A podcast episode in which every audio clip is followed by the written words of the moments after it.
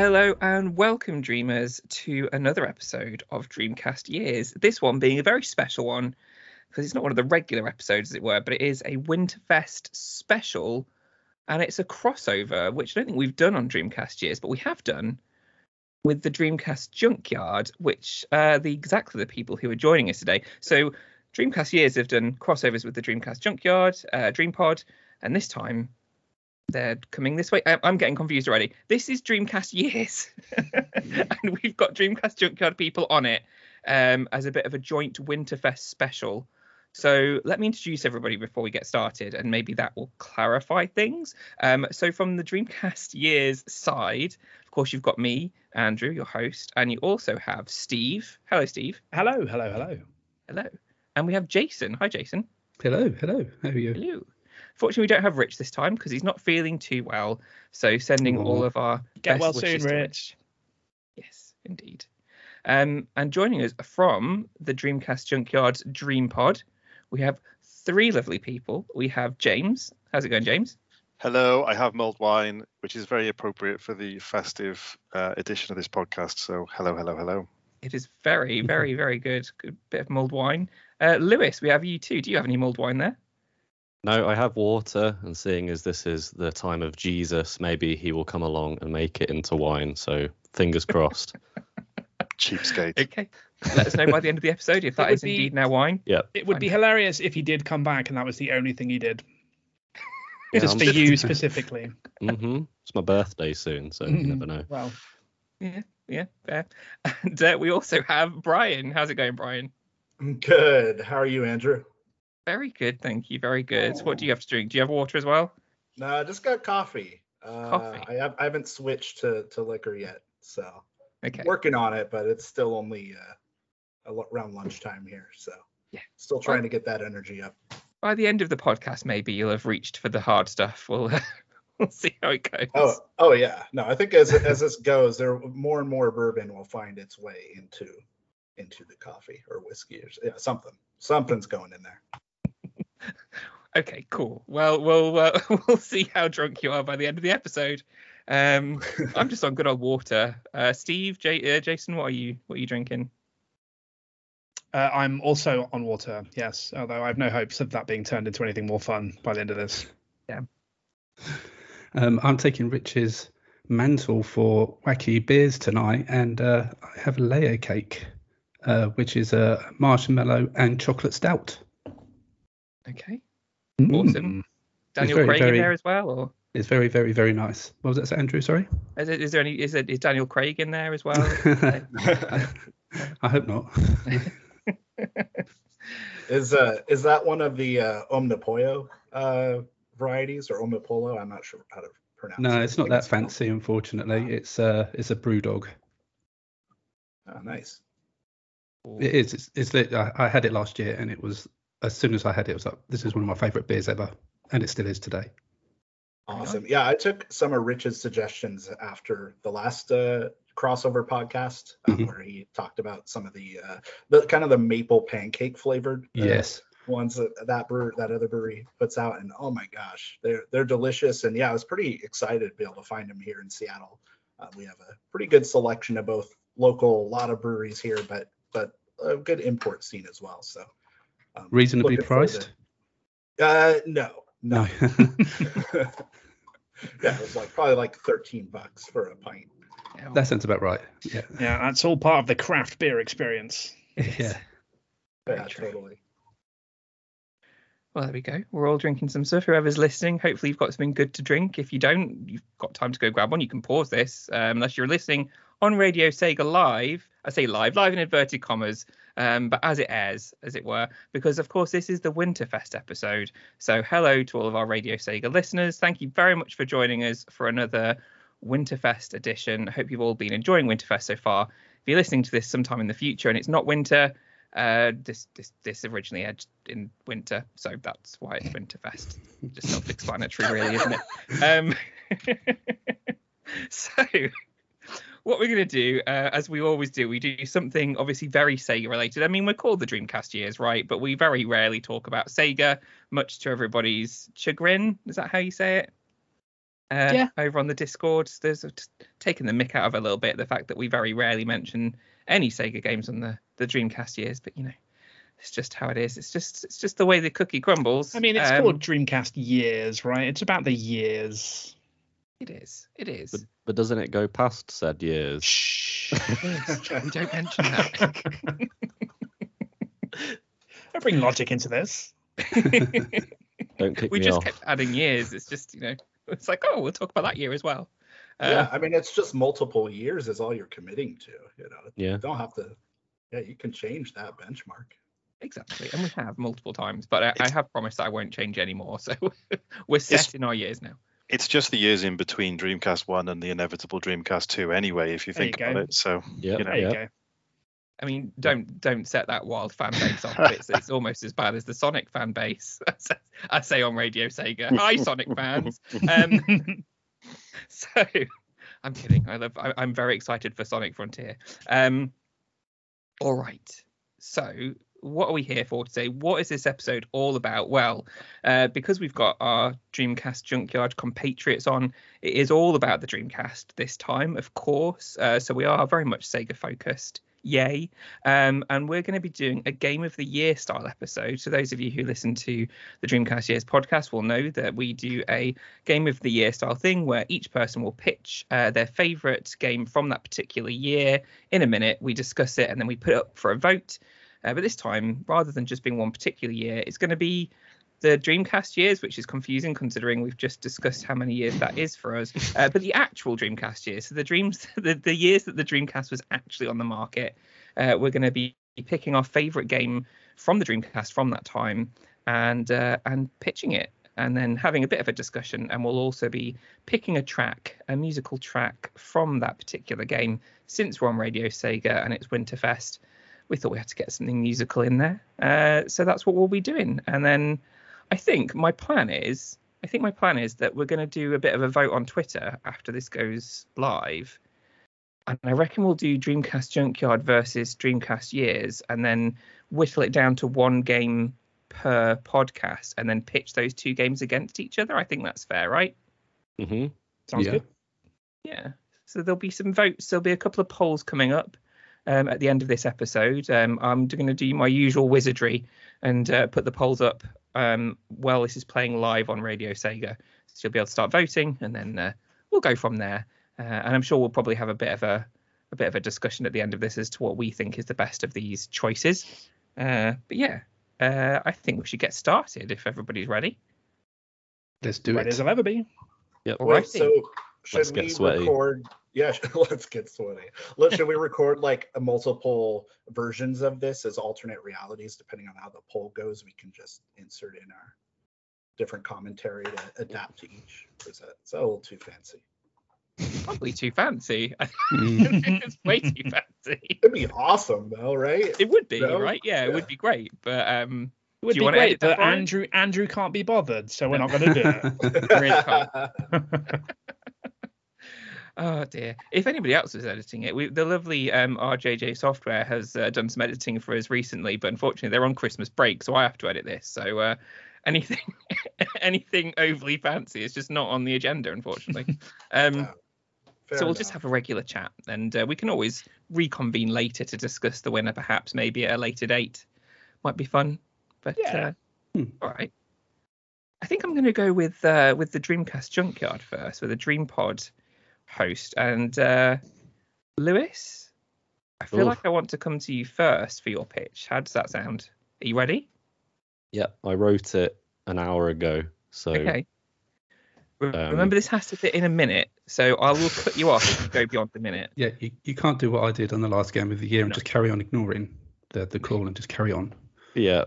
I mean, you can do that because when Jason did it, we didn't do anything about it. He just kept going. So that's right. I had important stuff to say. That's true. You did. This is all coming off your time, boys. So you keep going. So I set a timer on my phone. Presumably. I've got a timer here. I will tell you when the time is up. You could just you could just fluff it. You could pretend it's been a minute, Lewis. We would never know. So I'm gonna count you in. Are you ready? Okay. All right. Your time starts. Do I introduce my pitch first, though? Oh, yes, of course you do. What are you pitching for us, Lewis? I am pitching Shenmue 2. Interesting. Okay. Mm-hmm. I can already tell. I can already feel the looks from one particular person. I'm going to count you in. So your time, Lewis, to pitch starts in 3, 2, 1, go.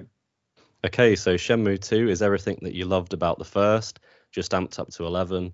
While attention to detail is slighter in this and traded in favour of expanse, this is arguably the biggest game to ever hit the Dreamcast. Environments are varied, massive and bustling, all the new characters are charming, and it's also the game that introduced Lucky Hit, so how can you hate it, really? Greatest moment of this game comes on disc 4, where Ryo meets the girl of his dreams, literally, Shenhua. What follows is what I'd argue is the blueprint of all modern story-based games. Ryo walks with Shenhua on his way to Guilin, conversing with her on selecting various topics. This is where you see Ryo open up and actually talk to someone instead of just being a sociopath.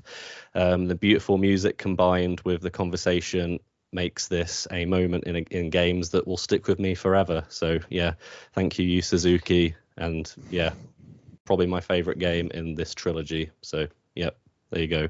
Time is up. Yeah, that was incredibly well timed, Lewis. Thanks. Did you like rehearse this beforehand? I missed out like 3 lines of what I'd written. Oh dear. No, I think that's probably the most well timed pitch we had. Didn't we do like a forfeit once where we asked, I think it was Rich, to try and get as close to a minute as possible? That's right. Yes. Yeah. That was interesting. Yeah, but that was literally dead on, but I think that's because you were also timing it, I'm guessing. Yeah. If only Shenmue finished as promptly as Lewis did. Oh dear. Okay. Well, we've already got some heated thoughts, I think. James, come on. Tell us your thoughts about Shenmue 2. It's a bit pantomime for me to cuss out Shenmue on a public forum once again. But I to be honest, I whilst it's obviously not a game that I personally enjoy, I can totally see everything that Lewis has said around the game. I actually did play this as well as the original. And as I said, it's not for everyone, which is true of a lot of games. I'm sure my choice is going to be similarly disputed by the majority of the fan base. But you can't. One thing I've always said about Shenmue and Shenmue 2 is that you just can't take away the technical achievement that they both had and the cultural significance that it had on the console. And for that reason, I think whether you would like the games or love them, they will always be a significant piece of Dreamcast history. Very true. Yeah. Another person not so keen on Shenmue, even if they appreciate what they've done in terms of general gameplay innovations and things like that, is Steve. Shenmue 2, you played this, right? And I'm pretty sure you preferred this to 1, if I'm thinking correctly. I did prefer it to 1, yes. Yeah. It's a low bar, but I preferred it. No, I'm kidding. So, there's a bit of a history on Dreamcast Years of me not liking Shenmue, and we all have fun in games and a good jolly old jape about this, but a lot of people really love this game, and there's a good reason for that. And, we are in December, so I'm not here to kick down somebody's heartfelt appreciation. That said, it is an irredeemably turgid crock of shit.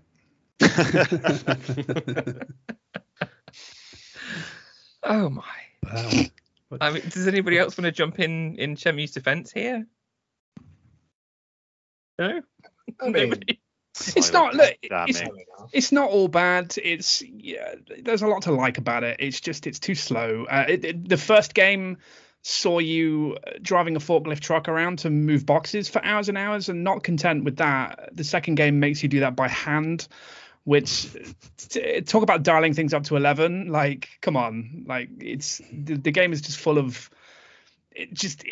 very slow things that just drive me crazy. I was kidding when I called it interminably turgid or whatever I said, but yeah, this game does my nut in. Can I speak, or am I not allowed? Been a hotly contested thing on Dreamcast Years, but go on, you can speak, it's fine. Yeah, just elaborating on, this wasn't in my original pitch, but like elaborating on like how I said it was you know, that last part of Shenmue 2 is like a blueprint for modern story-driven games. Like, if you just look at a game like Life is Strange or, you know, anything else similar to that, like, you know, Firewatch, like these games that kind of like really focus on like people as their like, you know, core story mechanic, I suppose, I don't know. But that bit at the end of Shenmue 2, like, what other game was doing this thing where the gameplay was literally just walking from point A to point B with the focus being on the two characters' conversation? Like, to me, that just blew my mind. Like, wow, you know. And that was before, you know, indie games kind of like, you know, made it more mainstream, I suppose. So yeah, that's my thought on it anyway. And that bit I just love at the end of the game. You know, it's more memorable to me than black cars and you know, sailors. So yeah. I mean, there's a lot to be said for execution though, and I don't necessarily disagree with you, but it's not the most interesting conversation that they're having. Oh, it so is. I mean, I'm always torn on this. I mean, we'll get to my pick later. But for Shenmue 2, I mean, it's, I don't know. I mean, I think it's interesting. Yeah, it's, if we're talking about the structured narrative of any of these games, as far as the authored, like, storytelling in terms of dialogue, character development, whatever, these are, AM2 are not, I'm sorry, but I mean, they are not storytellers. Like, that is not why I come to these games. Specifically, Shenmue 2, I think, has kind of a bombast and a, it's more about just like going through it and the experience of having these high highs, maybe literally with the skyscraper battle, and then you know, the quiet moments in between, and all of the range of different experiences that it lets you kind of poke and prod at as you spend your time in Hong Kong and in the surrounding areas. That, and it's more about just that journey rather, or like personally, and I'll get into this with my pick a bit, but more than just like caring about any one character's, you know, journey. Like Rio, I don't care about Rio. Like, I just don't. I think he's an idiot. You know, whatever. It's like he'll talk to the same 10 people to get the one clue that he could have deduced just from a single conversation. You know, I don't think that any of us are. There is a charm to it though. Like, I don't think it's good, but I love that it has this kind of this, I don't know, B movie hokey. Maybe just like 80s kung fu movie style of storytelling that is kind of interesting and at least charming in its own right, even if it's not coherent or competent. Yeah, well, that's fair enough. Absolutely. All right. Jason, we have not heard from you. Any thoughts on Shenmue 2? Well, I'm sitting here on a Dreamcast podcast, and I have to sit here and say that Shenmue 2 came a little bit too late for me in my Dreamcast life, and I never really played it, so it feels a bit blasphemous to say that, and I feel like you're all hanging on for me right now, but obviously I've got experience of playing the first one, but I think where Shenmue 2 came so late in the Dreamcast life, and I think I kind of slightly moved on by then. Other things started distracting me, so I don't have a lot of experience with this game, and I feel quite bad for not playing this game, and it's something I am planning to write next year, because I do have it sitting on my GDEMU ready to go. So yes, I do apologize, all Sega Dreamcast fans. I feel like I'm getting daggers. You are? No, yeah, you're not, it's fine, it's cool. I mean, yeah, it's worth it. I think it's worth playing, and also we are doing, at some point we're doing another crossover episode with the DreamPod where we'll be talking about 2002, which in the UK at least is when Shenmue 2 came out on the Dreamcast. So maybe worth trying to get at least a little bit of it in before then, so you can have a bit of a discussion with us. But yeah, it's certainly worth playing, and the good thing about Shenmue 2 now is that, great if you've got it on your GDEMU, but also it's available basically every platform now, right? It's on Xbox, PlayStation, PC, so you can play it everywhere, which is great. Yeah, I mean, there's a few series that I want to go back to that I haven't played in a long time, or you know, things like Halo and stuff. I never played all the original Halo games, and playing Infinite now, I really want to go back and play those as well. So in my mind, I feel like the first 3 or 4 months of next year, I just want to play old games and try and ignore new games, which I think is going to be quite a hard challenge. But it's something I want to do, because it's saying I want to go and play these games, to, you know, and have the experience of playing them. And Shenmue 2, and even going back and playing Shenmue 1 again is something that's high on my list of things to do, even though I think that's going to take me about 3 months anyway. Well, hopefully you'll be able to let us know how you get on with that on a either a Dreamcast Years episode or maybe a DreamPod at some point. Sure. We'll find out. So Lewis, let us know a track from Shenmue 2 that you want to highlight. Yeah, so I just want to highlight the song from the part of the game that I like waxed so lyrically about, and that's the theme that plays in Guilin Forest. Let's have a listen.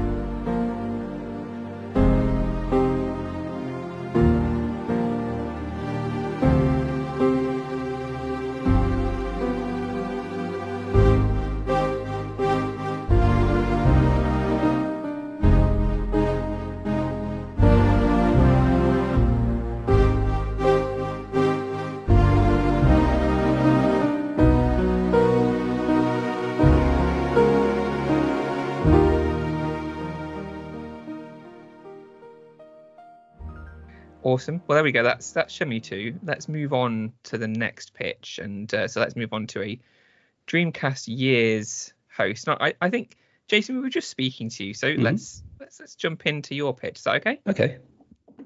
All right. All right. So, what are you going to be pitching us for your favorite Dreamcast game? Well, on a previous Dreamcast Years podcast, I did claim that Crazy Taxi was my favorite Dreamcast game, and I still sit here and claim that is true, but I feel like, you know, we've talked about that game numerous times. We all know the game, so I wanted to choose another one of my favorite games that I always look back on fondly and always rejoy and also enjoy replaying, and that game is Metropolis Street Racer. Awesome. Rejoy should be a word. I like that. I rejoy. Yeah. Enjoying it. That's cool. Okay, so I'm gonna count you down, and you've got 1 minute to pitch as to why Metropolis Street Racer is the best Dreamcast game. Are you ready? Yeah, like I'm going off the cuff this time. Last time I was prepared. This time it's just going to be a shambles. I just pre-warn you now. But yes, let's go. This might last only 20 seconds. I just, you know. At least we're not asking you to do it in the voice of a pirate. So yeah, small mercies. All right, your time starts now. So Metropolis Street Racer is a racing game, but it sets you in real life cities and places, which really helps to put you into the game, especially like if you live in any of these kind of cities or you've ever visited them. You know, I always used to love going around London because it was I could recognise places and things like that. And back then it wasn't really that well done, was it? That to put these real life places into a racing game. Excuse me.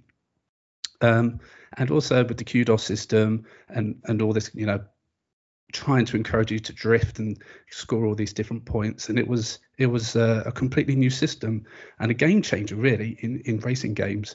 And then of course you've got the music as well. You know, I think this was just before Grand Theft Auto 3, and you had all the radio stations with all this different music, and you had like proper music songs as well, which really was new to me. Not letting you carry on this time, Jason. Once was enough. You can't get away with it again. But thank you very much for your pitch from Metropolis Street Racer. Somebody who very much likes racing games, especially on the Dreamcast, is James. Yeah, I think Jason summed it up nicely to say, you know, it was a game changer, and I think it's completely fair to call Metropolis Street Racer a game changer, and it's criminal really that it didn't sell as much as that it was marketed and was supposed to do so. I think, you know, you look back to the late 90s, early 2000s, and it was really the coming of age of the racing genre, really. You know, you look back at PlayStation all the way through, and that was the genre. If the 360 and the PS3 was all about first-person shooters, I think racing games and the advancements that happened was certainly the generation before. And MSR, I mean, obviously the DNA lived on through Project Gotham Racing, then on the Xbox, and then PGR2, which is one of the best Xbox Live games for quite a while. And I think I thought it was an amazing game. It was I found it super polished. I know there were quite a number of sort of high profile bugs and issues that were raised about the game, including a game breaking one that I don't know if it was just PAL regions that had that, but something that they had to do a massive recall on at the beginning. But it looks great. Tons of licensed cars modeled, you know, to a new level of detail that we hadn't seen before on console games up to this point. You know, you look at something like Gran Turismo, which was, you know, amazing back in the day. And I think looking at PGR puts it to shame, really. And yeah, I think if I was only going to criticize it in any way, it would just be on the track variety, really. I think, you know, as we said, they took a long time in boasting about it being across these 3 or 4 or 5 you know, major cities, which was great. But I think in doing that and spending all the time mapping out these cities to make it look as realistic as possible, I think the actual track layouts, you know, suffered a little bit because of that. And I think I would have liked to have seen a little bit more exciting layouts and things. But yeah, really, really great game. And obviously it was kind of the icing on the cake back in the day was the online leaderboards and stuff, where you could see how you shaped up to drivers across Europe or in your region, which was something that I did back in the day as well. So yeah, this is certainly up there as one of the best racing games on Dreamcast, and for my 2 cents, it's probably in the top 10 of games that I would pick. Excellent. Anybody else got any particularly strong feelings on Metropolis Street Racer? Either way, if you don't like it, let us all know. I loved it, but I don't really have a ton to add. I mean, I think you all hit on it pretty well. Fair enough. And I do, and you know, James, you alluded like how its DNA kind of lived on. I mean, with the Project Gotham series, it does kind of suck that arcade racers of that cloth seem to be a little more rare than they used to be, but. I am always encouraged when something like, you know, the stuff that Playground Games works on with the Forza Horizon series, especially Horizon 5. I've had a lot of fun with that game, and I think that tapped into a lot of the appeal that games like Metropolis Street Racer really, you know, solidified back in the day for me.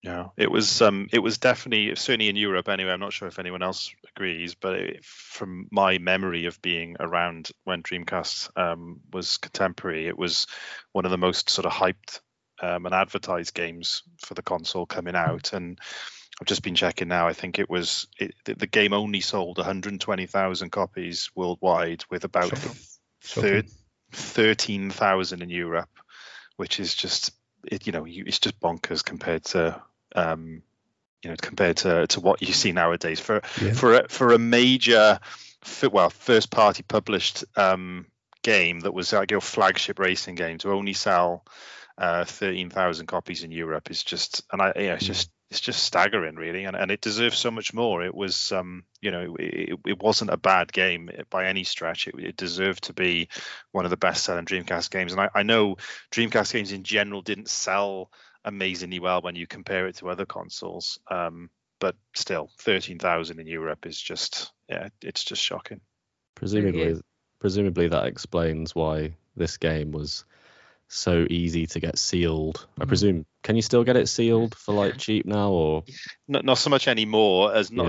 Because I bought a sealed copy, funny enough, about 5 or so years ago now, and I think I paid about a tenner for it sealed.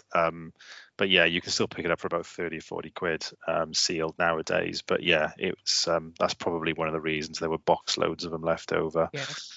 I think Pixel Heart has them in their €25, so brand new sealed, which is pretty awesome. Yeah, but yeah, definitely that will. I was going to say the same thing, Lewis. It definitely goes some way to explain why there's such an abundance of sealed copies of that game. But it seems daft because it is such an incredible game, and it's from a company who, thank goodness that they went on to create Project Gotham Racing and had success with that. And it's a shame that then things like Blur didn't have the same kind of success, and that Bizarre Creations ended up folding, because their racing games were incredible, and even Blur, coming towards the end of their lifespan, was an incredible racing game with that arcade sensibility again. And like you say, Metropolis Street Racer kind of started all of that off for a lot of these kind of modern games that take into account kind of scores based on style and things like that, which, as Brian pointed out, things like Forza do as well, and in fact quite a lot of racing games now do that. The Need for Speed games kind of rate you on style and things like that, right? So it's very much ahead of its time for a first of its kind.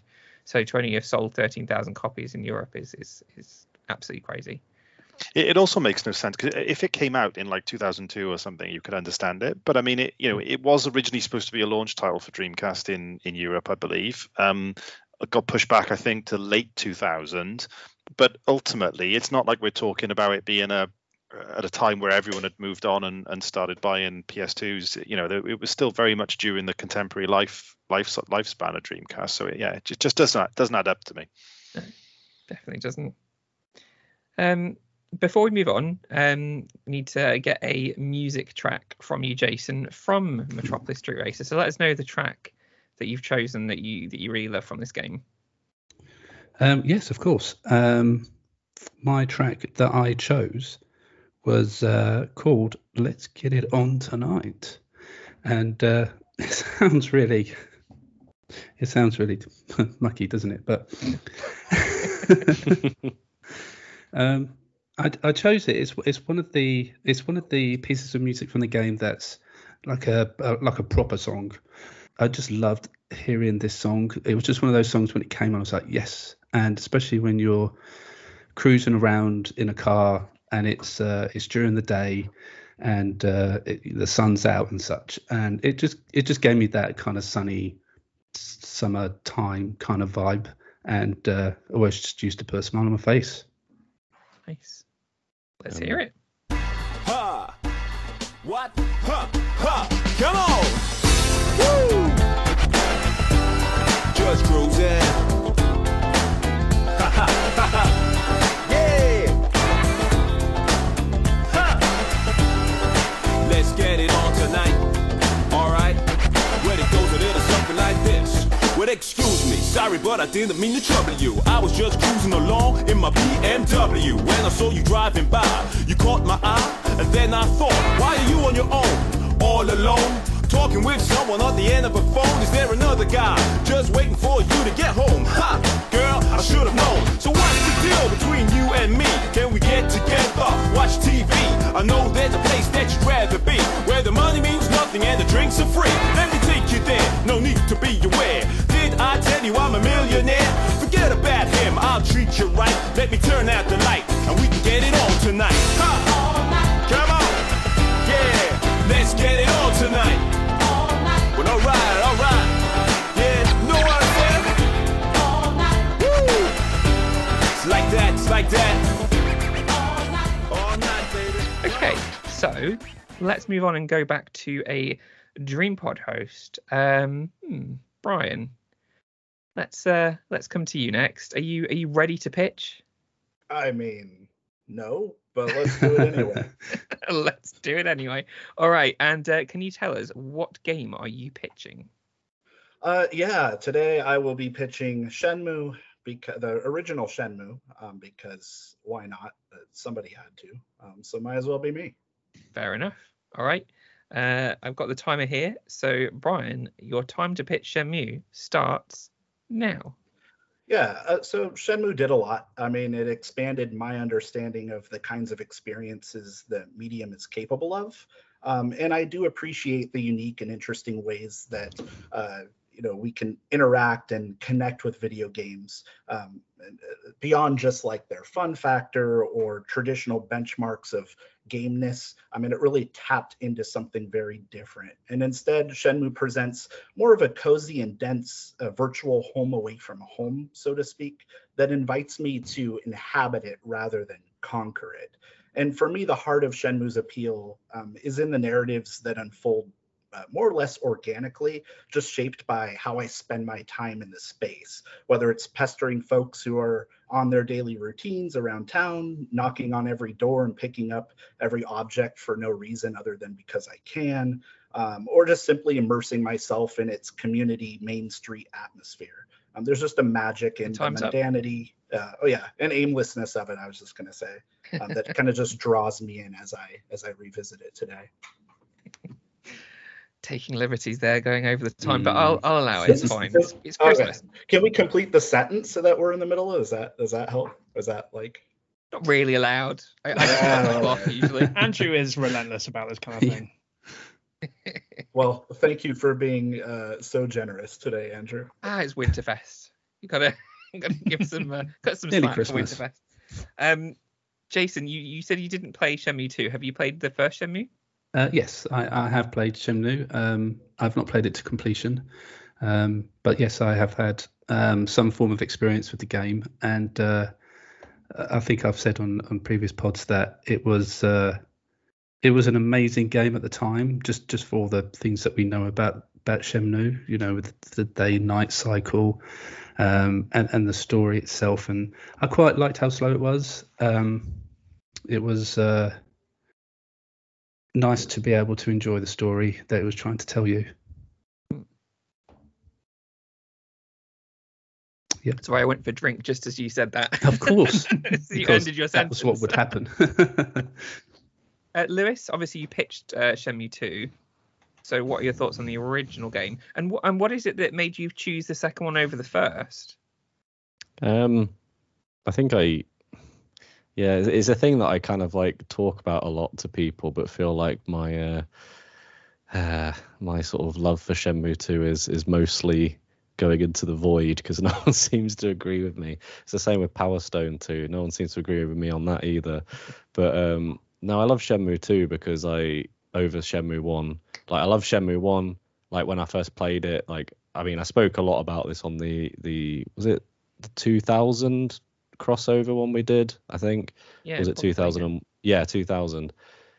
So I've got kind of a better pitch of Shenmue there, but yeah, I just I love sort of escapism in games, and as I think Steve said, it's like going on a little holiday, as he put it on that episode, and that is kind of what it's like. But it's like you feel kind of like you're. Out of so many games I've played, this is the one where you truly feel like I personally truly feel like I'm like stepping into the shoes of somebody else. It's like this great game in that regard. And you just feel like I suppose it's the detail of like the environments that really kind of like pull you in as well.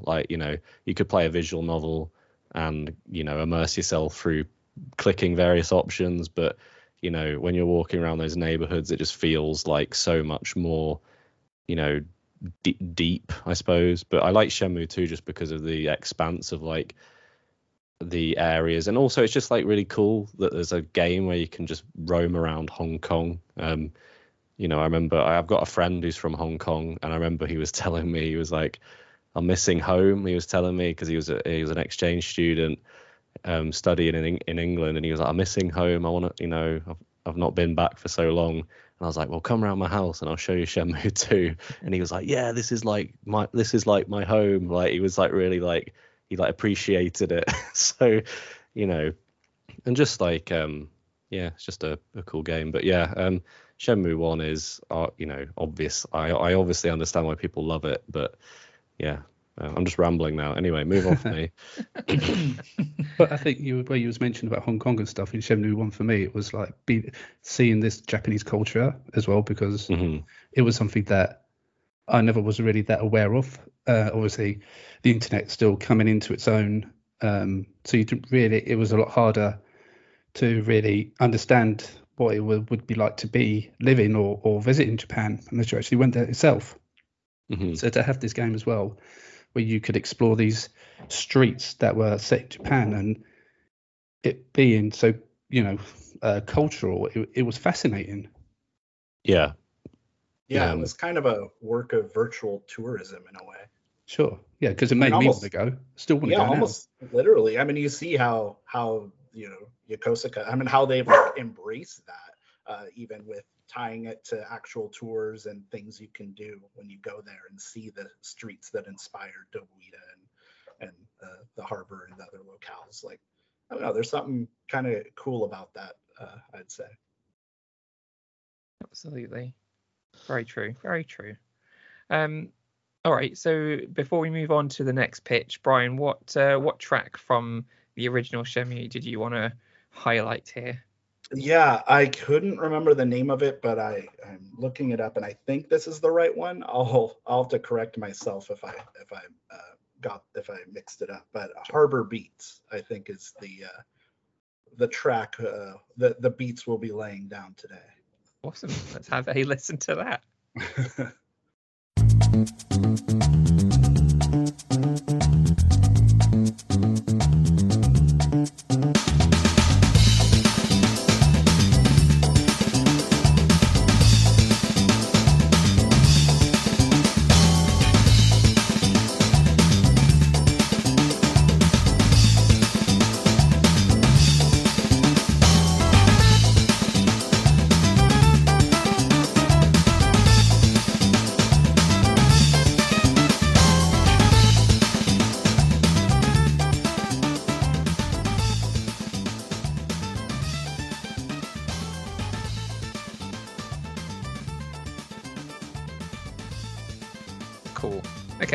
So back to Dreamcast Years, and Steve, you ready to pitch? I am, yes. I also wrote something down about an hour ago, so I'm good to go. Excellent. I'm good to stumble through this. Yeah, and your forfeit will be... no, I'm just kidding. Don't worry. We're forfeit free this time. For anybody who hasn't listened to a Dreamcast Years episode before, usually when we do this style of podcast, one person will have a forfeit. Usually it's Rich. And it's very often hilarious, but this time, because I'm being nice, because it's winter time, the most wonderful time of the year, I'm being very nice to everybody. I think I'm being lovely. Steve, yes. what game are you pitching for us today? I am pitching Headhunter. Okie dokie. All right, I'm gonna count you in. You ready? Yes. Okie dokie. Your time starts now. So Headhunter is a third-person action-adventure game where you spend most of your time on foot shooting bad guys or stealthing and snapping their necks with one hand. It has light cover mechanics, which feel really cool and cinematic and make the shootouts feel satisfying. You get to ride your motorcycle between missions, and while the driving mechanics are pretty rudimentary, they link the missions together in a way that, along with the really fantastic soundtrack, gives the overall world of Headhunter some sense of cohesion and grounding in reality that felt really unique at the time. In fact, where Headhunter stands out is in its presentation and story. It's set in what feels like future Los Angeles as imagined in the 1980s, and the whole style feels like a Paul Verhoeven movie, with videos of actors playing news anchors reading the kinds of satirical headlines you'd see in RoboCop, like private companies enforcing the law and criminals having their organs transplanted to benefit the wealthiest in society.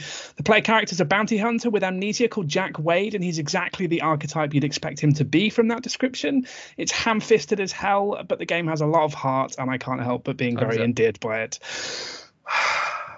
You managed to get through that. Did you have anything left after that? Was that the end of it? That was it. Wow, it's pretty good. Very, very well presented. So thanks. Well done. Anybody got anything particular to say about Headhunter? Anybody want to jump in? I still need to play it. You haven't played it yet. I'll get into the first mission and then I just, I need to really just sit down and give it a chance, because I've heard so many great things about it and it just seems like it would be right up my alley.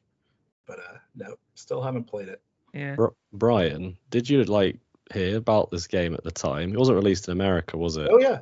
Well, no, but I mean, it was in every video game magazine. Like EGM would have had at least a blurb or two about it, and same with the Dreamcast, the official Dreamcast magazine here. So definitely knew about it at the time. I mean, it came out a bit later, right? So, I think they had made that decision probably just driven by fiscal factors to not put that money into distributing it over here at that point. I'm in the same boat. It's definitely one on my backlog to play. I actually received a copy last year or this year, I forget where the time's gone, when I bought my second Dreamcast console to mod, because I didn't want to mod my original launch console, and it had a copy with that, and it was one that I'd never played before, and I've played it for a couple of minutes, and I was instantly impressed by how good it looked and how smooth everything was and how nice it controlled, because I was kind of dreading that with only one analog stick. But it felt pretty good, and it's certainly one of the ones on my backlog to kind of to play through at some point. It's definitely sort of given me the appeal to go back to anyway. Yeah, it is a bit of a. It's kind of it was a weird hidden gem for the Dreamcast. Like I say, it only came out in Europe. And it right at the end, it was at the end of 2001, so it was well after the Dreamcast had been discontinued. I mean, Jason, is this one you've played, or is this like Shenmue 2 and came a bit too late for you? I've recently played some of Headhunter because I got it on the GDMU, so it was one that was missed back in the day, and but yeah, a few months ago I did fire it up, and I kind of agree with everything that Steve said in his pitch. Just everything about it, I just really loved it, from the looks to the character and everything, and the exploring around the area that you start the game in. But then when you get out and you get on that motorbike, it just I don't know, it just opens up the game, and just having that two different kind of gameplay things mixing together is just back then it must have been quite a revelation, but to me it was just a great mix. Yeah, it's cool. It's like you're done shooting a bunch of guys here in this diner, and then some story happens, and they say, now you have to shoot a whole different bunch of guys, but they're over town across that way. And instead of just, the game teleporting you across town, you get on your bike with, a sense of purpose, and you ride across town. It doesn't seem like that's a big deal these days, but at the time, that felt really cool. It was. And the town and the buildings and all, it was quite well realised as well. Really, wasn't it? Yes, yeah. It's not well known for being a particularly handsome game, but I actually think it looks really nice. I think it really nails the look that they're going for. I think when I played it and I looked at it and I thought, well, for a 2001 Dreamcast game, this is pretty awesome. Absolutely, yeah, yeah. When you get to nighttime scenes and when there's rain and things like that, it looks really atmospheric. It's pretty awesome. Just a quick question. Is it fairly linear then? I mean, when you're driving across town, are those dedicated linear segments, or is it more open? So it is an open map, but and part of the progression of the game as well is earning points on your motorcycle by driving in a particular way, like driving cleanly and driving fast. And you can achieve those points by sort of riding around in the open world. But calling it an open world is generous. There isn't really anything in it other than other cars, and then that's it. So it's linear in a sense, but you can technically go wherever you want to. Yeah. Oh, cool. The areas that you then go to, and it usually gives you just the one story location you can go to, right? And then when you get there, that's a linear progression, and that's then you go back on your motorbike and go to the next story location. So, yeah. But it's interesting. Lewis, is this one that have you played Headhunter?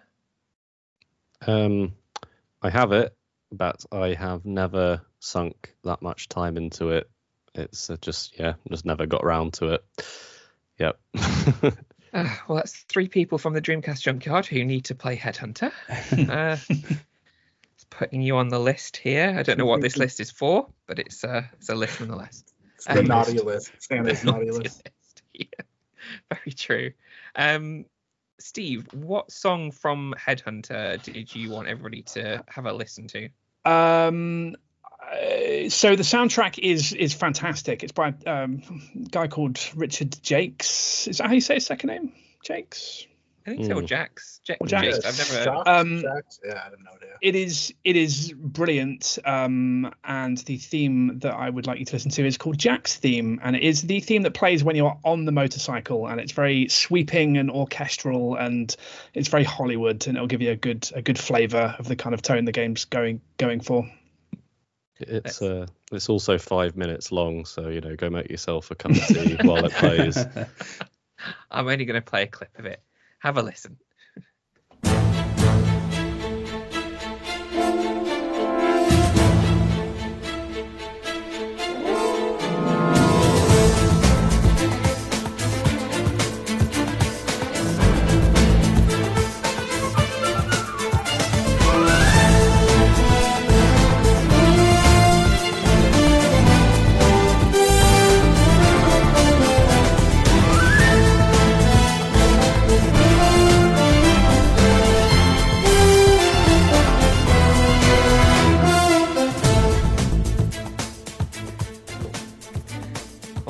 Well, who does that leave us with then? From the Dreamcast Junkyard side, that leaves us with the lovely James.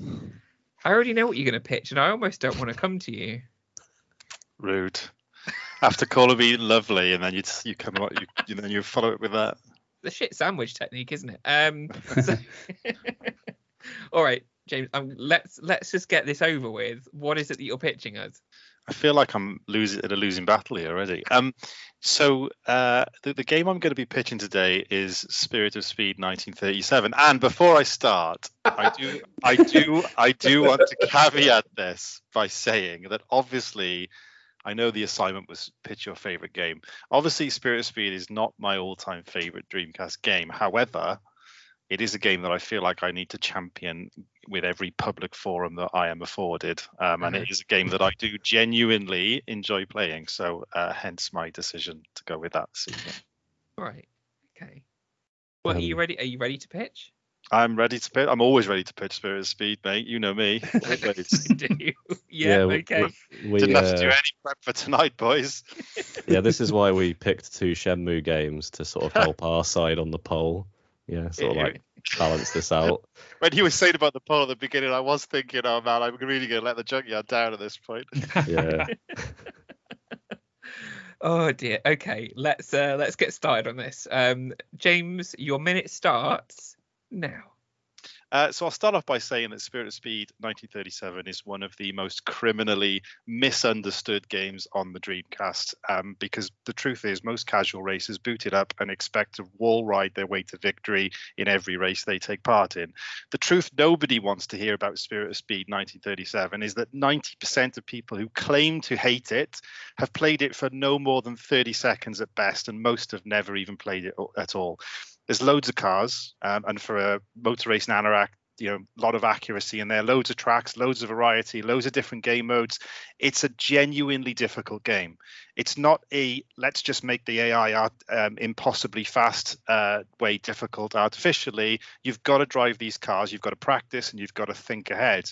It's unforgiving. It doesn't hold your hand. It's hard work, but that's what driving a Formula One car in 1937 was all about. Spirit of Speed 1937 is the Dark Souls of racing games, and you only hate it because you can't handle it. Wow. Good Lord. So are you basically saying get good? Get good. Right. Well, you may want to play it. I'm going to drop my steering wheel and walk out. Lay down the gauntlet for everybody there. I still can't tell if he's joking or not.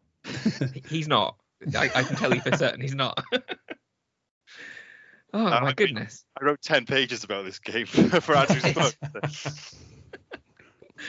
I can put my hand up and say I've never once played this game. I know its reputation, but I've just not played it. I do have it on my GDMU now, which at the moment is broken, so I can't play it. Does anybody else have any experience with Spirit of Speed? Can I dive in? Go on. So, I feel like I used to chat shit about this game, but then James swayed me. Don't get me wrong, I can't play it at all. Like, I'll suck at it, and I don't think I have the time for it. However, I just... yeah, I can't help but like it slightly because of James's, like, you know, very passionate plea to us. You know, his stream he did where he like explained sort of the ins and outs of it was incredibly fascinating. So I would like to say that there's a term in Japan called kusoge, which literally means shitty game, but it's like, it's like a thing in Japan, like a culture of people who embrace games that are kind of crap, but they're fun too. Like, I think the biggest example is it Death Crimson? That's like the famous kusoge game. And I think this is like the Dreamcast's like big kusoge game. Although, you know, using a Japanese term doesn't help because this sold 87 copies in Japan. You know, but yeah, I am completely backing James on this one because, you know, brothers, man, you know, Dreamcast Junkyard brothers. I feel terrible for ripping on Shenmue now. I feel like I'm gonna have to go and play it after this. Oh dear. Has anybody else played Spirit of Speed? I kind of want to now. Yeah, that pitch is at that effect. Mm. I mean, I played 20 minutes of Spirit of Seed. So I've lasted the 30 seconds, or, you know, more than what James said in the pitch. You're in the 10%. And that's the only 20 minutes I've ever played. I will say that the authority, Tom Charnock, hates this game. So and Mike. So, you know, it isn't obviously like... And I feel like they definitely would have played it for more than 30 seconds. But, you know, this is another one of them games where, like, Angry Video Game Nerd covers it, and then everyone who's, like, new to retro gaming just kind of shits on it, like the Jaguar controller. But you know what, though? That's the funny thing. AVGN, even they couldn't do an episode on it because it ended up being in one of their, like, Mike and James Mondays or whatever it was called, because even they couldn't find stuff that was actually that bad about it to actually put in an episode. They just thought it was a bit boring, which is what people get. But it's like, well, yeah, if you don't like old racing cars and old racing tracks, don't play a game focused around old racing cars and old tracks because you're going to find it boring. Yeah. Fair. Yeah. I think there is going to be an AVGN because he's doing that like. Yeah, it'll be. He will touch on it now, I think. Yeah. Yeah, because he's doing the LJN, like all the ones he hasn't reviewed, and the second part is coming soon, presumably. And he hasn't spoke about Spirit of Speed yet, so I think it will be in there.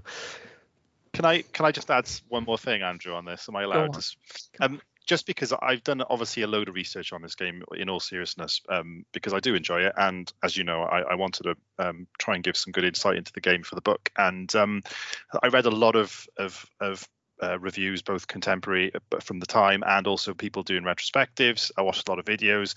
And I think what really annoyed me is just the same excuses keep coming back up. And it's become satire now to say the game's bad because the control is awful. And, you know, if you actually understand how to drive the cars, if you actually get the fact that, you know, brakes in the 1930s were not like brakes on modern Formula One cars, and you have to brake a lot sooner before the corner, then, yeah, it does handle very differently.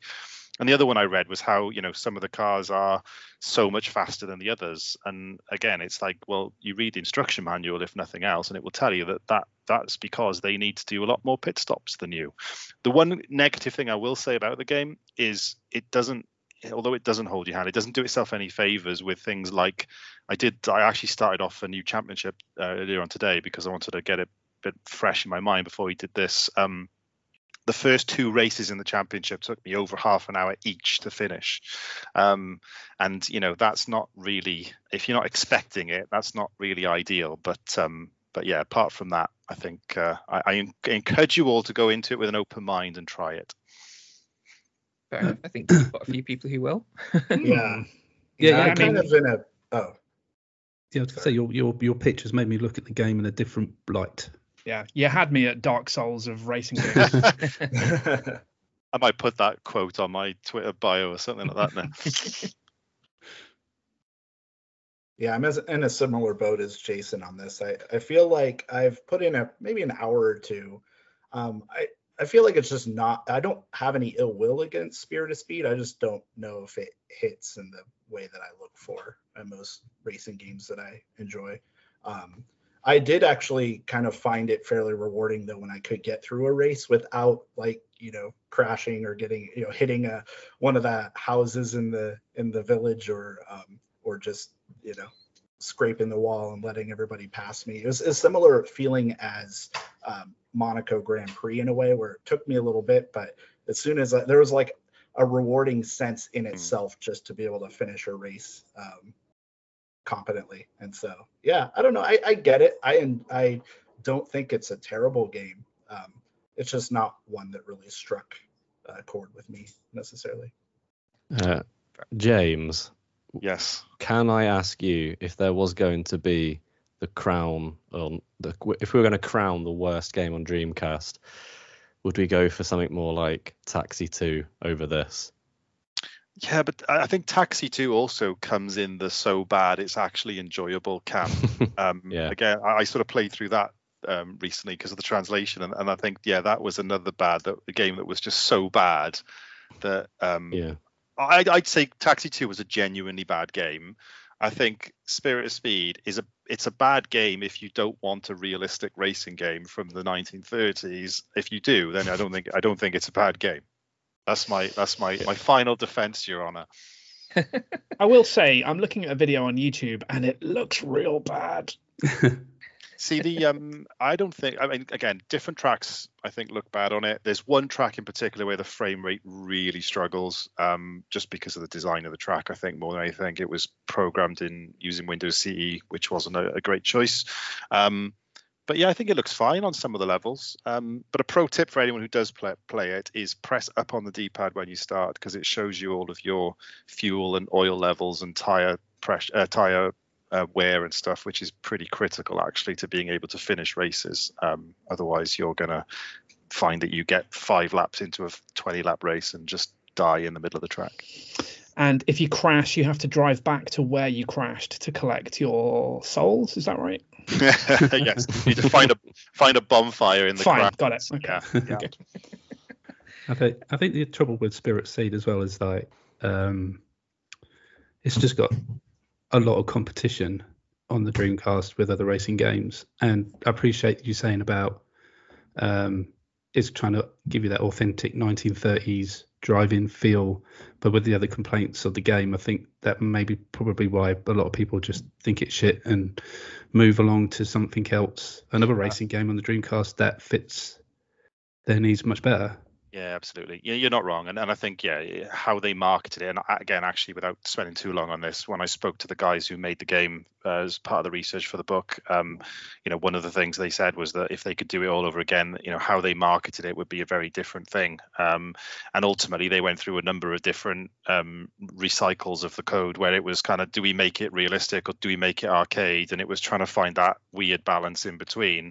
And as you said, ultimately, if someone just wants to pick up and play a racing game, they're going to go and get Speed Devils or Sega Rally or something like that instead. It's quite a unique audience that you're looking at for something like this. The small audience, right? First, they've kind of built kind of hemmed themselves into a niche, really, haven't they? And it's like, well, how many people are actually going to want that who also own a Dreamcast? And the answer is very few. I mean, you look at the piece. Sorry, Andrew, I know I'm going on with this. I could listen to this all night. You look at the game was obviously PC originally, published by Microprose on PC, who were massively big for publishing racing sims back in the day. And you all you've got to do is go and look at the reception that the game had on PC compared to the reception the game had on Dreamcast, and it was like a completely different game. It was very very well, I wouldn't say very well received, but it was certainly it was a 6-7 out of 10 game on PC, whereas it's universally mocked on Dreamcast as well one of the worst games on the console, which as I said, I think is grossly unfair. It's fair enough. All right, well, let's end our talk on Spirit of Speed, and let's have a quick listen to one of your favourite tracks from the game, James. Which track are you choosing? Another reason why you gotta love the game. You can hear the main menu theme music, and if you don't sit around bobbing your head or doing a little dance on your chair, then I'll be amazed. All right, let us know if that's what you do. Let's have a listen.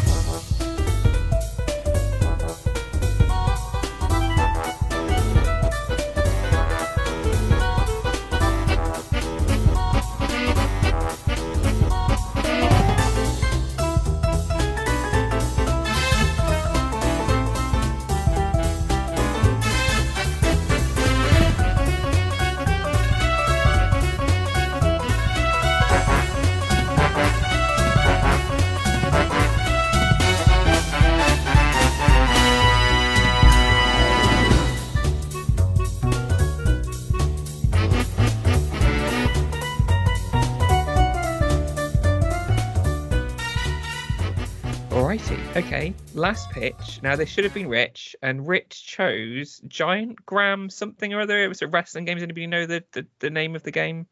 I never know the game that Rich is going to pitch. It's a difficult one. It's a Japanese wrestling game. It sounded incredibly left field, and I'm sure that and Spirit of Speed would probably have come very low down the rankings if we were to put it out to a public vote. But to be honest, after James's impassioned pitch, I wouldn't be surprised if Spirit of Speed came higher than I thought it was going to come. But yeah, Rich isn't here, so I'm pitching instead. And there's no way I can pitch that game because I've never played it. And it's just not something I can pitch. So I'm going to pitch something different. Does somebody have a timer for me? I have a timer ready for you. Excellent. Can always rely on Steve for a timer. All right, so I'm going to pitch... there's so many Dreamcast games, like so many. I could pitch Jet Set Radio. I could pitch Skies of Arcadia, D2, Space Channel 5, all sorts of games. There's Power Stone. There's so many games that I love on the Dreamcast. But I'm going to pitch the game that made me buy a Dreamcast, which was Resident Evil Code Veronica. Shock horror to anyone that knows you at all in any way. Yeah. All right. Are you ready? As I'll ever be. I'll count you down. 3, 2, 1, go. So Resident Evil Code Veronica is the first proper true 3D Resident Evil game. It's a huge get for the Dreamcast. It was, the one that started the trend of survival horror games moving toward 3D, of course, along with Dino Crisis. And it was just absolutely incredible. It was marketed as this amazing looking 3D title that was full of horror and advanced the story of Resident Evil beyond what we'd seen before. Brought back Claire from Resident Evil 2 and Chris, which is her brother, from Resident Evil 1, and they go to a base somewhere on an island to find that there's more zombies and more Umbrella. It's just an incredible survival horror game, probably the best on the Dreamcast, definitely the best on the Dreamcast, and one of the better Resident Evil games, especially from the old school style. I'm struggling now. It's just brilliant, has a wild and wacky story, but does everything so well. There we go. Good job. It wasn't really, but thanks. Considering you didn't know you were going to do that until, 5 minutes before we started. True. That's true. Thanks. I'll take that. I'll take that win for today. Who wants to jump in and talk a bit about Resident Evil Code Veronica? I can now because I've played it. Ooh. I'd played it before, but it was mainly me and my cousin were sort of tag teaming it, and I kind of just let him play most of it. But I've actually played it properly and engaged with it, and I like it. It's definitely a spectacle on the Dreamcast, and definitely cool that it was as you say, Andrew, the first fully 3D game, so it definitely feels like that jump to the next generation. The only thing I'd say about it is I don't really care for the setting. I've played kind of quite a good way in. I still need to get to the next. I know there's 2 bits in it. I still need to get to the second part, but I wasn't really bothered about the island where Claire is. and you know, I think it's just because I've played the first and the second, and I just like, I love the mansion and the police precincts like a lot more in that regard. And yeah, I mean, and also there's the character in it who's just like really annoying, and I can't remember his name. Steve, yeah. He's a sort, yeah. Just the bit where he like, you need a gun for something to like open something, and he like takes it, and you're just like, oh my god, like I hate you so much.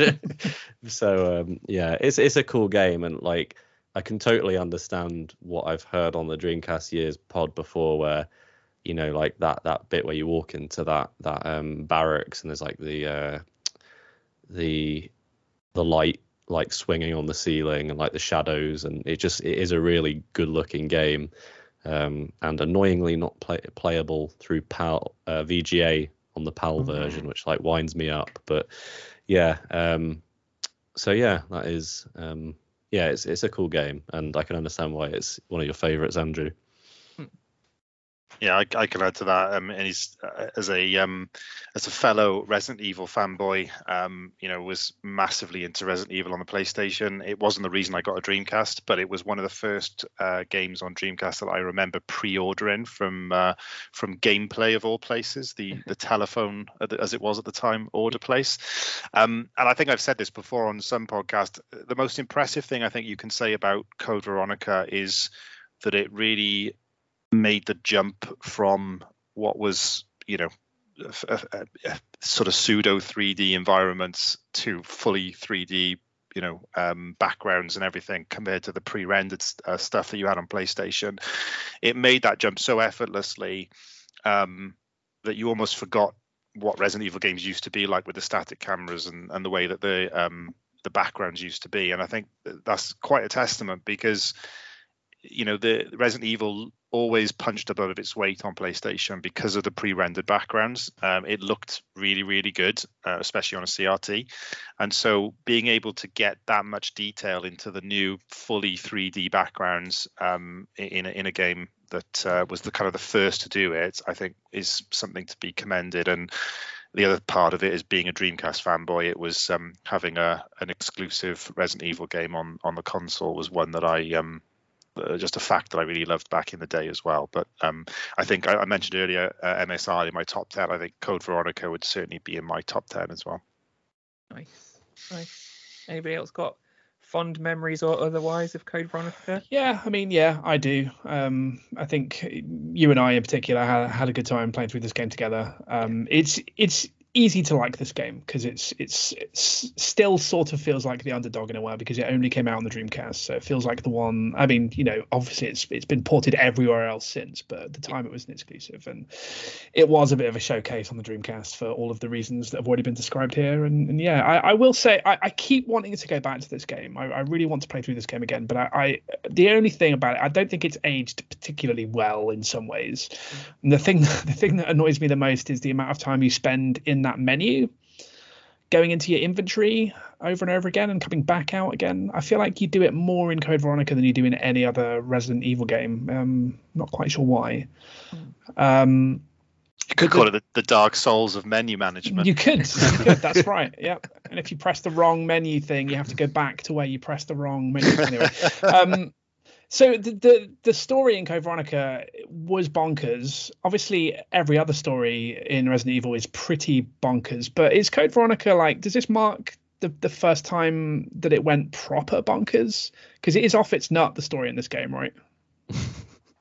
I feel like. I mean, yeah. I feel like. I mean, it does like it kind of relies heavily on really super eccentric characters, right? That's right, yes. And beforehand you had Wesker maybe, and you know, you'd occasionally get some weird lines of dialogue, but everybody was fairly normal apart from some of the, you know, apart from Wesker maybe, whereas this one had like, you know, a proper unhinged antagonist. So, it really did. And Steve.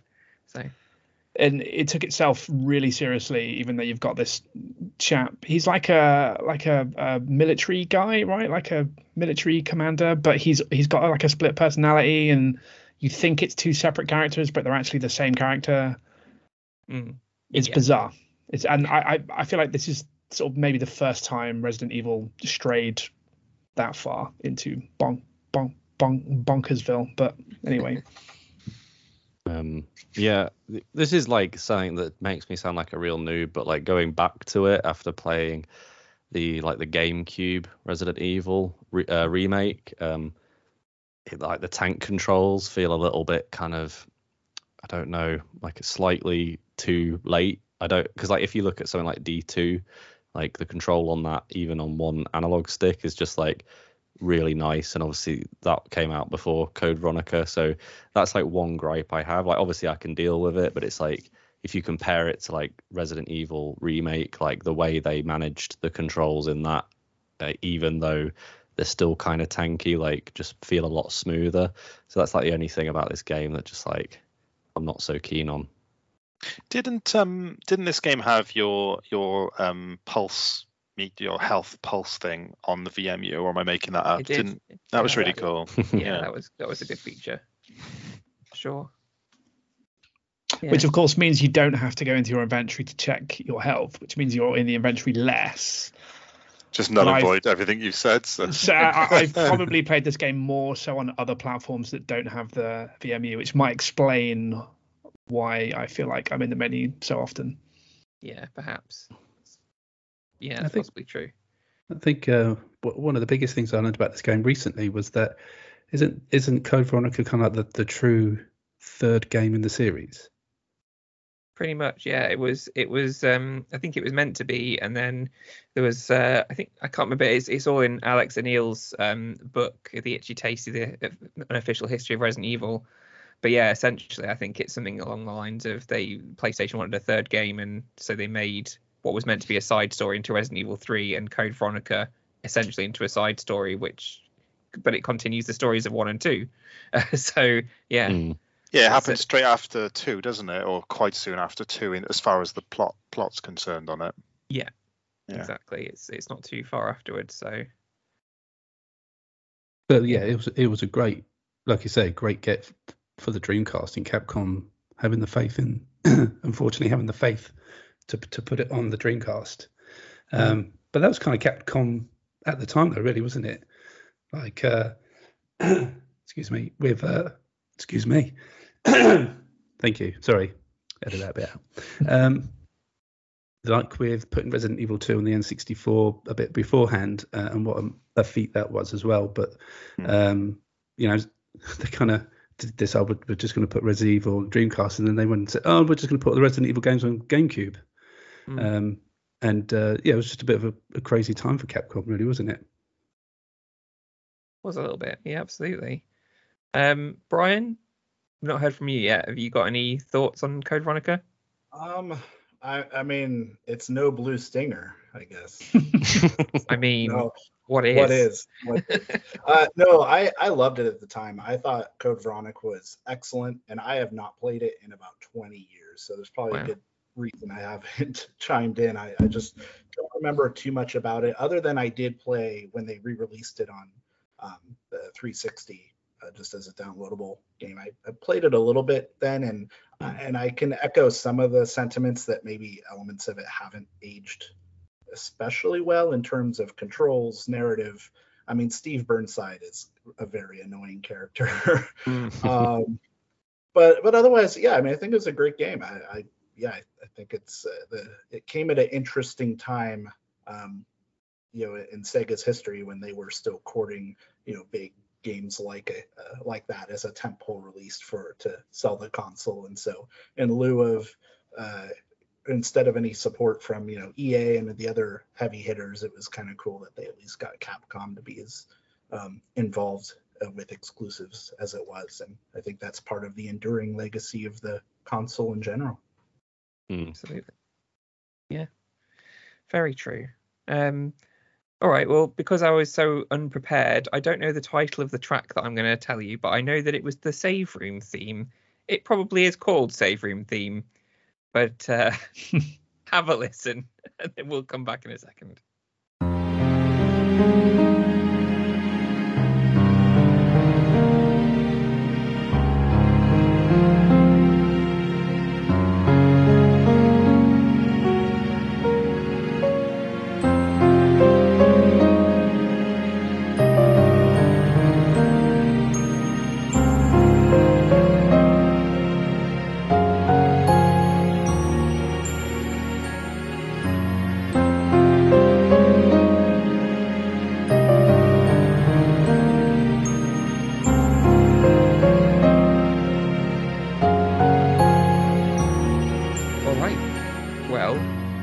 polls should be up if I'm being good. If you're listening on Radio Sega when this is broadcasting, polls should be up now. There'll be two polls, one for Dreamcast Years, one for Dreamcast Junkyard, and basically just need to figure out which game from those two is going to compete against each other.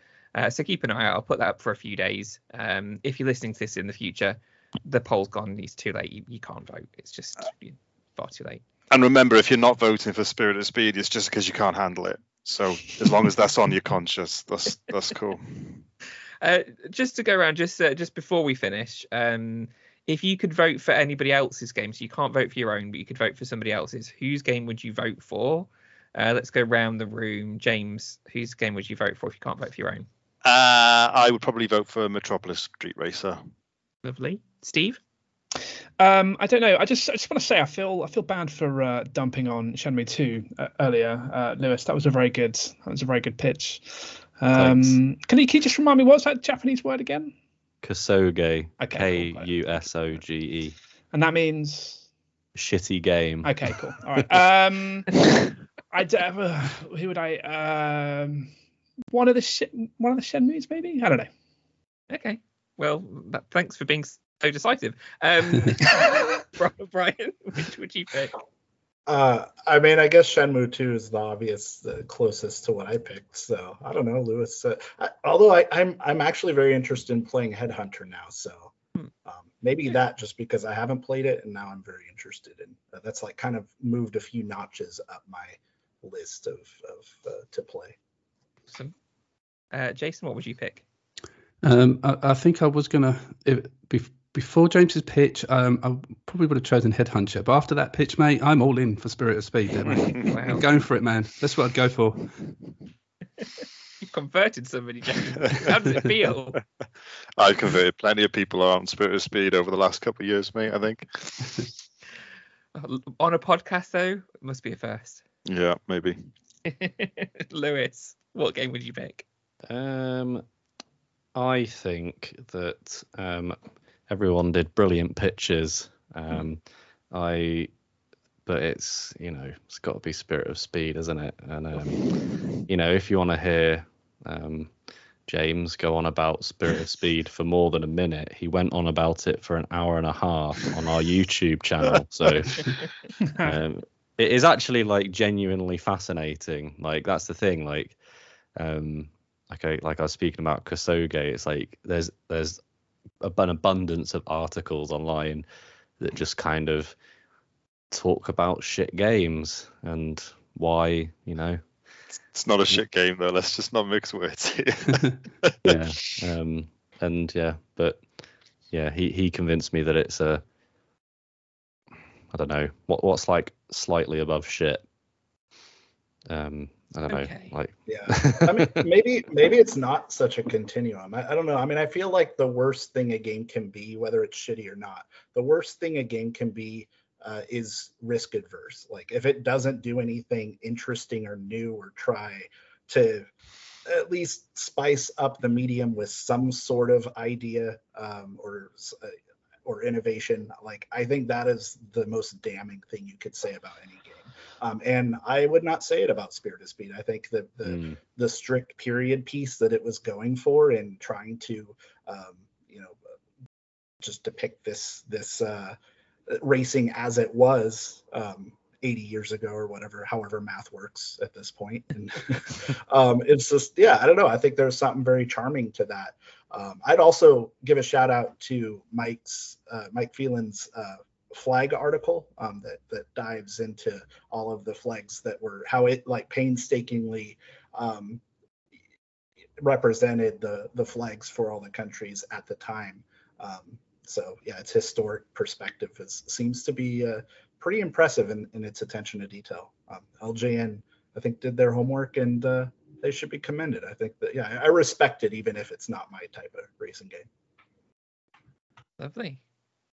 All right. Well, I mean, this has just become the Spirit of Speed podcast at this point, right? Mission accomplished. Yeah, do you all own loads of sealed copies of that or something that you want to increase the value of on eBay? Is that what's going on here? Steve, shut up.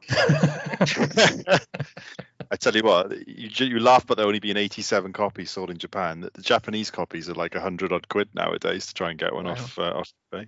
Wow. There you go. I'd probably go if I was gonna pick one.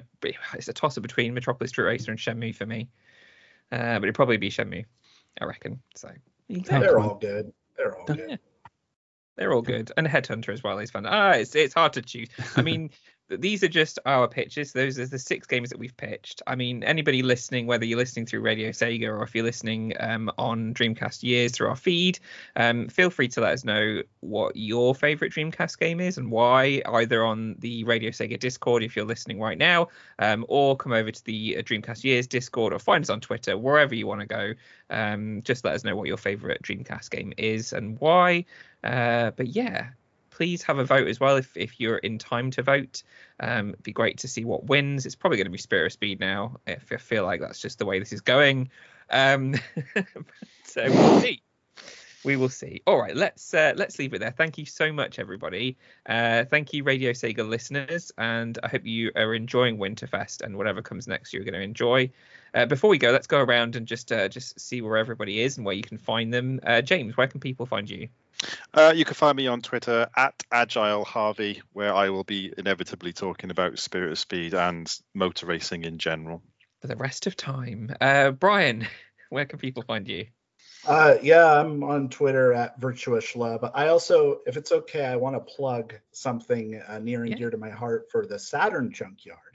We are celebrating the 15th anniversary of that website. It's the blog, which of course we have the podcast, the Titancast, which I host, and then we have the YouTube channel, we got the blog still, we have a Facebook group, so definitely want to plug all of that. But as part of this 15th anniversary competition we're actually having kind of a contest where people can submit whatever they're basically any form of art that they want to, whether it's a drawing or songs or videos or written pieces or recorded pieces, just kind of celebrating the Sega Saturn and its impact on gaming and on people, just our experience personally with the medium. So I just want to shout that out. I think we're going for a while. It's we're gonna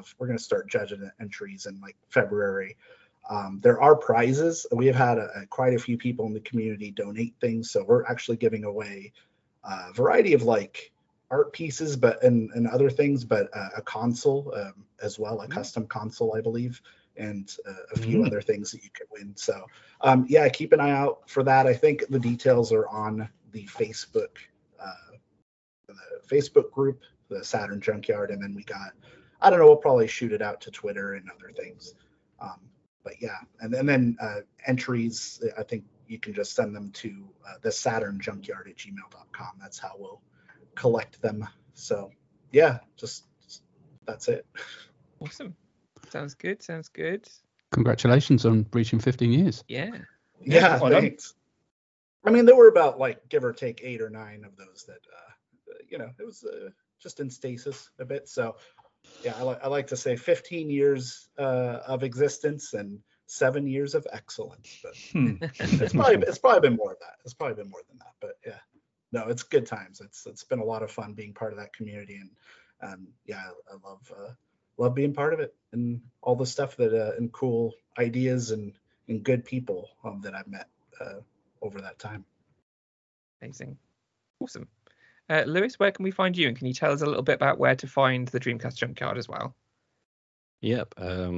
So you can find me at Twitter at LewisJFC, and you can find the Dreamcast Junkyard at www.thedreamcastjunkyard.co.uk. There's links on that for basically all of our social media, such as Facebook, our YouTube channel, our podcast, the DreamPod, our Twitch. The Twitter handle is at the DC Junkyard, which is where we tend to be most active. Me and Mike, shit posting our way to, victory.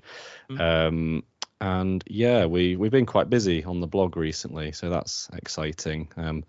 I think it's just like a, I don't know, it must be a Christmas thing, because we all seem to be sort of like, you know, winding down for the year, just thinking of ways to, you know, write, you know, cool articles and stuff and contributing. So yeah, that's exciting. So yeah, check us out. We're going to have a lot more things coming, including episode 100 of the Dream Pod. So very exciting. Mega exciting. That was recorded the other day, yesterday, I believe, actually, and wrapped up. And James knows all about that because he was on it, but we're kind of like keeping it under wraps. But if you want to check our Discord, there's a photo that we put up on there of what went on. So a bit of a sneak peek. Yeah, very excited for that. And we've got the other half of that episode to record still, don't we? So please do. There's if you go to the at the DC Junkyard on Twitter, I think we've asked for submissions. So please do submit. By the time this goes out, hopefully, I think we should still be accepting them. But if not, it might be too late. And if you are, that's fine. But please listen to episode 100 because it's going to be awesome. Yeah, it's like if you want to record yourself to be on the podcast, ask us a question, give us a nice message or share a memory. That's what we're doing currently. So it's a link that we've been sharing. So have a look for that. Indeed. Absolutely. Cool. And also we have, it's buymeacoffee.com/DC Junkyard, I believe. If you want to buy a VMU battery for the Dreamcast Junkyard team. Yeah, that's that. Yeah, buymeacoffee.com/DC Junkyard. Yeah, that's the one. Lovely. Steve. Yes, you cannot find me on Twitter right now. I'm currently interneting in incognito modes, but you can find me on the Dreamcast Years podcasts. Indeed. Very true. Awesome. Jason, where can we find you? You can find me on Twitter at GamerJasonUK, and also you can find me and Rich do a podcast called What's Wrong with Wolfie, which is our podcast based on the 1990s, where we're going through TVs, shows, movies and video games. And we recently had a special guest, and that was you, wasn't it, Andrew? It was, yeah. Yes. Was so our 1995 TV show episode featured the good Andrew himself, and yeah, we're just trying to get through the 90s and just have a chat about all the great films and TV shows of the time. Yeah, great podcast it is too. So go and have a look. So what's the Twitter handle for that? Sorry. Yes, that is at the Wolfie Pod. Awesome. Go take a look. You can find me at Oddment84 on Twitter. You can find the Dreamcast. I was going to say the Dreamcast Junkyard. We've already gone through that. You can find Dreamcast Years at Dreamcast Years, and you can go to dreamcastyears.co.uk where you can find the podcast. You can also find the first book, which is Dreamcast Year 1, which you can buy digitally, and the first zine that we've done, which is DCY, well, it's called DCY, which you can also buy a copy of digitally if you so wish. We're also on Buy Me a Coffee, which is buymeacoffee.com/Dreamcast Years, where you can throw us some money. We've not been clever like the Dreamcast Junkyard. We're not saying you can buy us a VMU battery. We're literally just saying you can buy us a cup of coffee, because we're not that clever. So please, if you enjoy what we're doing, go and chuck us a few quid. It would be much appreciated. But yeah, and other than that, you can also find myself at Lost in Cult, where we're producing the Lock On Gaming Journal. We've just shipped Volume 2 and Volume 3, which is coming very, very, very soon. It's going to be Dreamcast themed. It's going to be a Dreamcast special, so very topical for this particular episode. So please follow us along at Lost in Cult on Twitter to be informed when the campaign for Volume 3 is going to be up and running. Alrighty, that's enough plugging. Let's end it there. Thank you so much, everybody. Thank you for joining me, guys. It's been a lot of fun to chat to you all. Thank you, Andrew. Thank you very much. And anybody listening, please do vote. And again, happy Winterfest. And thank you very much for having us on Radio Sega for a lovely joint episode between the Dreamcast Junkyard and Dreamcast Years. Had a lot of fun. Until next time, see you later. Bye-bye. Bye. Bye.